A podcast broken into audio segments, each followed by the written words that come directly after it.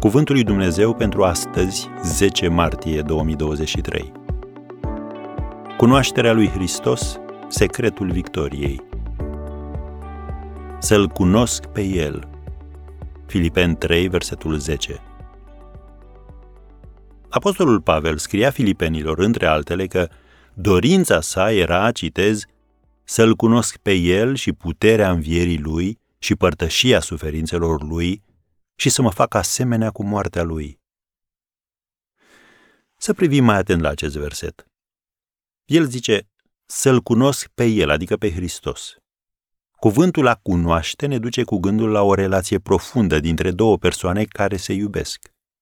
Cunoașterea lui Hristos implică dorință, timp și efort din partea noastră.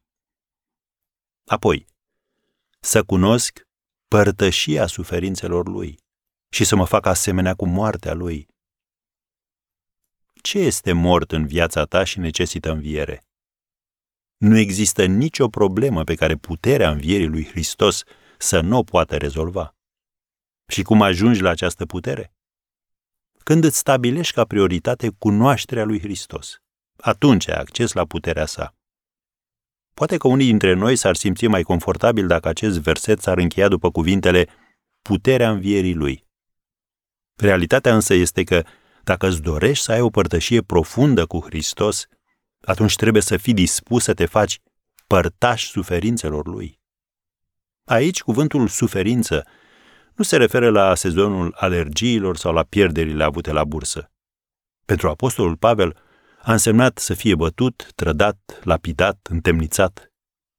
Dar lucrurile acestea au dus la un nivel de profunzime în relația cu Hristos care nu se putea atinge altfel. Dacă ai suferit profund din cauza unei persoane, înțelegi acest principiu. Nu vei experimenta niciodată o relație adevărată cu cineva, spunându-i, vreau să împar cu tine momentele frumoase și vremurile bune.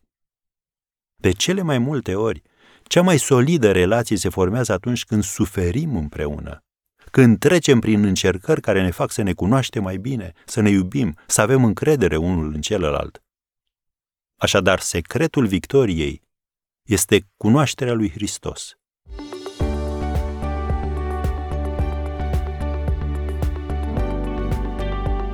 Ați ascultat Cuvântul lui Dumnezeu pentru astăzi, rubrica realizată în colaborare cu Fundația SER România.